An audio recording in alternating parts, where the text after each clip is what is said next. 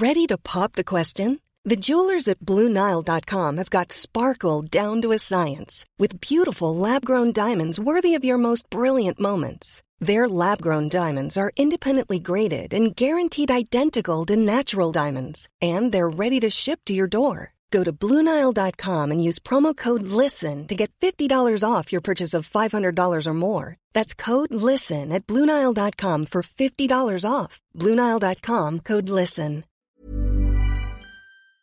Hello and welcome to episode number 57 of the Scottish History Podcast. My name is Owen Innes, and this week we're going to be staying on Orkney and talking about the sinking of the HMS Royal Oak during World War II. So join me for episode number 57.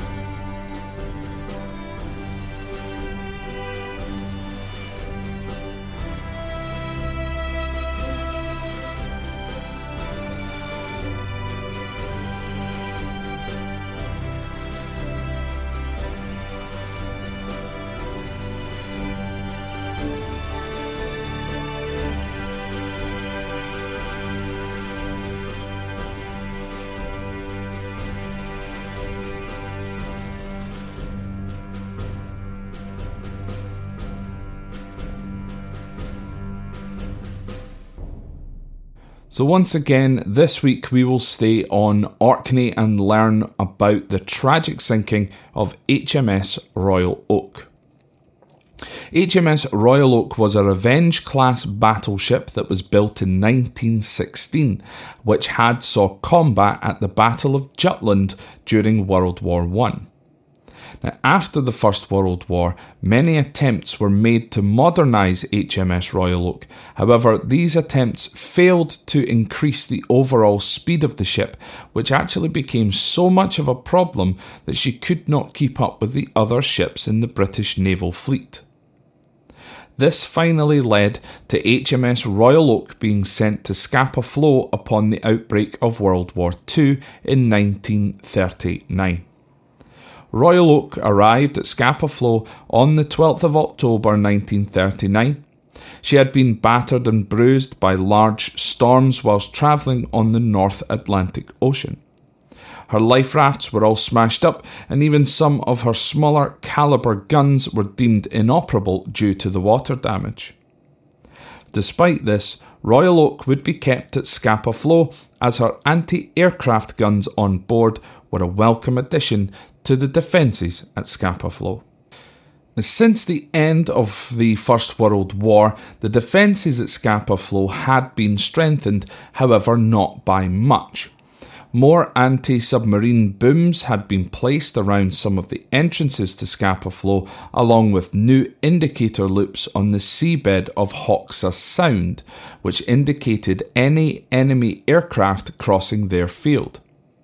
More anti submarine nets were placed as well as some more mines. But the majority of these improvements were made on the west side of Scapa Flow. On the east side of Scapa Flow, not much had changed since World War I. The sea entrances around the five islands of South Ronaldsay, Burray, Glimpsholm, Lamb Holm, and Mainland were still being protected by not much more than the block ships that had been used in World War I. Although more block ships were placed, which was around 20 between 1939 and 1944, it turns out that the east side of Scapa Flow was not as well fortified as they thought. On the 14th of September 1939, then First Lord of the Admiralty and future British Prime Minister Winston Churchill visited Scapa Flow, and despite his concerns, he was reassured that Britain still had command of the sea and that everything would be fine. Upon his return to London, he was greeted with the news that HMS Courageous had been sunk by a U boat, U 29, to the west of Orkney in the Irish Sea. And before long, he would receive news that disaster had struck in Scapa Flow itself. Within days of the outbreak of World War II, the Kriegsmarine commander of the German U boats, Karl Dönitz, had devised a plan to attack at Scapa Flow. His plan had two goals in mind. The first part was to try and displace the British Home Fleet into the North Sea to allow Germany to weaken the North Sea blockade and attack the British convoys in the Atlantic Ocean. The second goal was, of course, to avenge for the scuttling of the High Seas Fleet, which we talked about in episode number 56, the last one. So if you haven't heard that, go back and listen to that after this one. With the help from aerial surveys performed, Dönitz had revealed the weaknesses at the east side of Scapa Flow and was insistent that one of his submarines would be able to thread its way between the block ships and into Scapa Flow undetected. Dönitz had picked Captain Lieutenant Gunther Prien for the job. Prien's vessel was U 47 and left port on the 8th of October 1939. Prien had decided not to brief his crew until they were mid mission.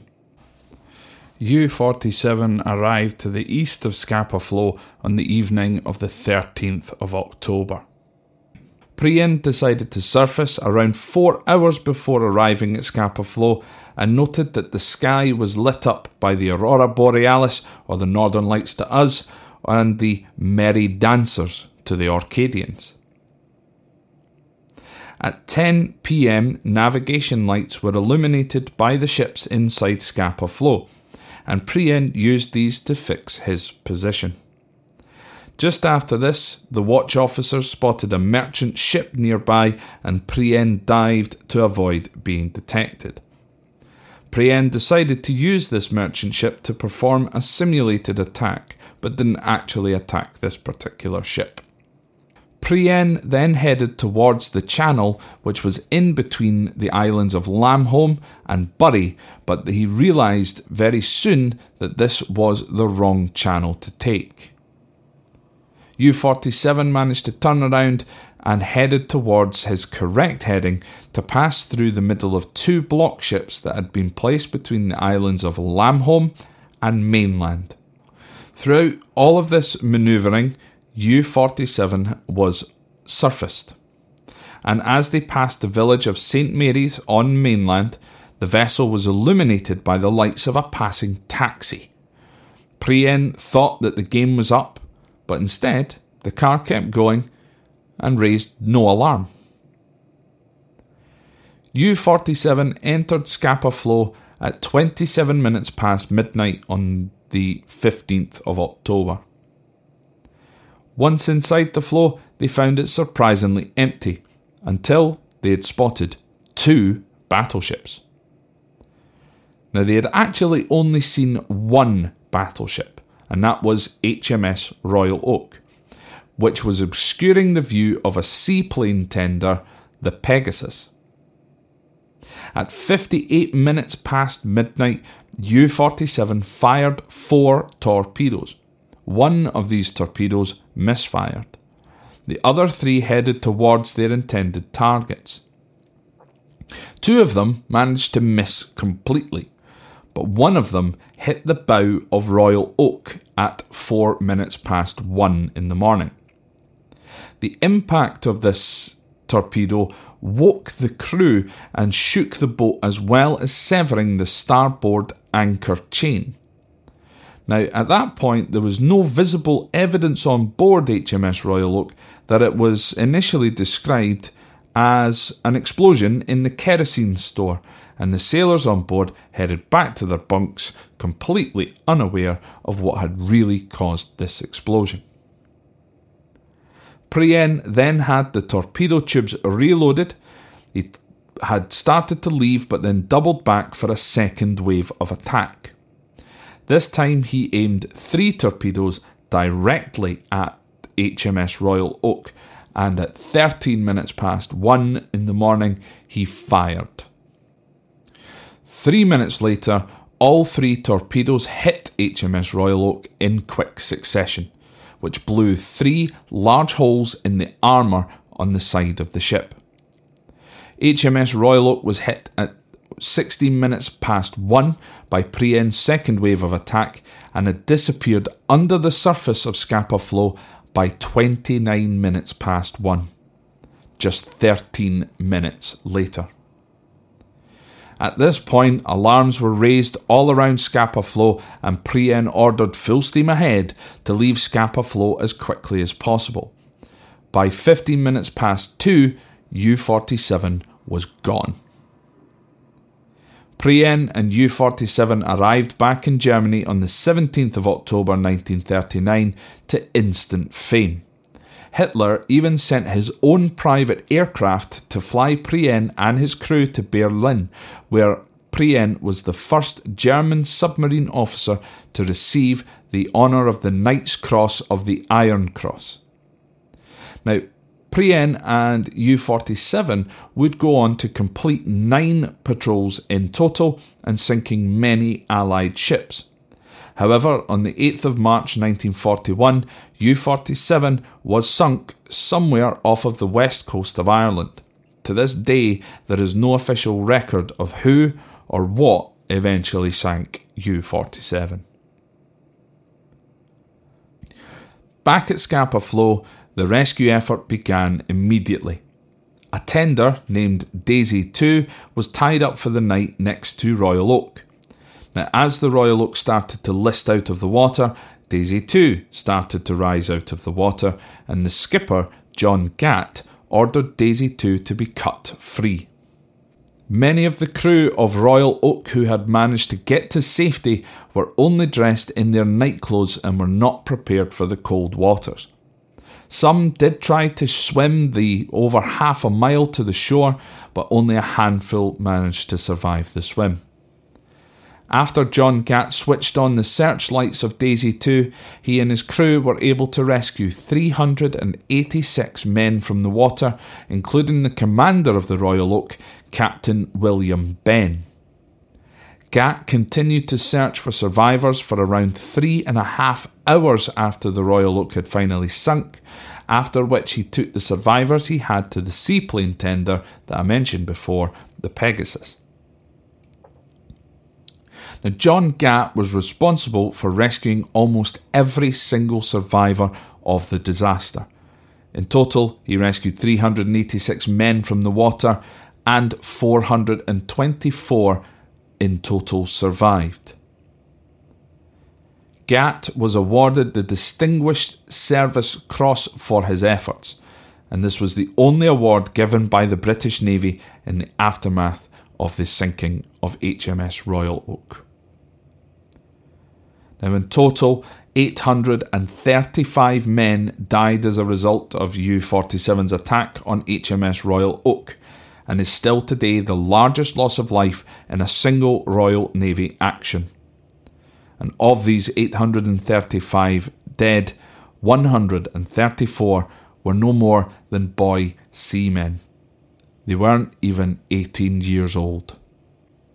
Today, the resting place of HMS Royal Oak is a designated war grave and is marked by a green buoy in the water. On a calm sea day and at low tide, the upturned hull of HMS Royal Oak is visible just five metres from the surface of the water. In the 1970s, a recreational diver stripped the Royal Oak's gold lettering from the hull of the ship as a keepsake for himself. The lettering was returned in the 1990s and is now on display at the Scapa Flow Visitor Centre in Lyness it is now illegal for recreational divers to dive the Royal Oak.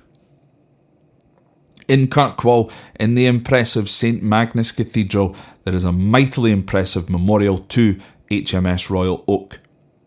The reconditioned bell of the ship sits above a remembrance book containing the 835 names of those who died that night. And every single week, one page of that book is turned. So, folks, that ends episode number 57. Next week, I'm planning to talk about the Churchill barriers, which was as a result of the sinking of HMS Royal Oak. So, for another week, we're going to be staying in Orkney. So, thank you very much again for listening. If you wish to get in touch with the podcast, you can do so via the website. That's www.scothistorypod.com. You can contact me via email. That's scotthistorypod at gmail.com. You can like the Facebook page, the Twitter page, and the Instagram page. And if for any reason you would like to support the podcast, you can do so via the Patreon page, which is P A T R E O N, so patreon.com forward slash Scott History Pod. And you can help donate to keep this podcast running. So, folks, once again, thank you very, very much, and I will speak to you again next time.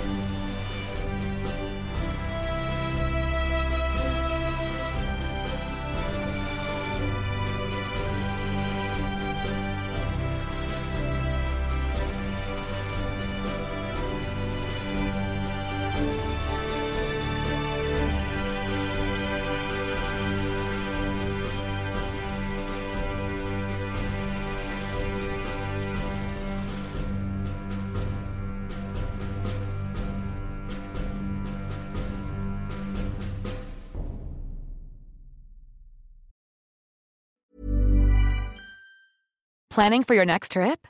Elevate your travel style with Quince. Quince has all the jet setting essentials you'll want for your next getaway, like European linen, premium luggage options, buttery soft Italian leather bags, and so much more. And is all priced at 50 to 80% less than similar brands.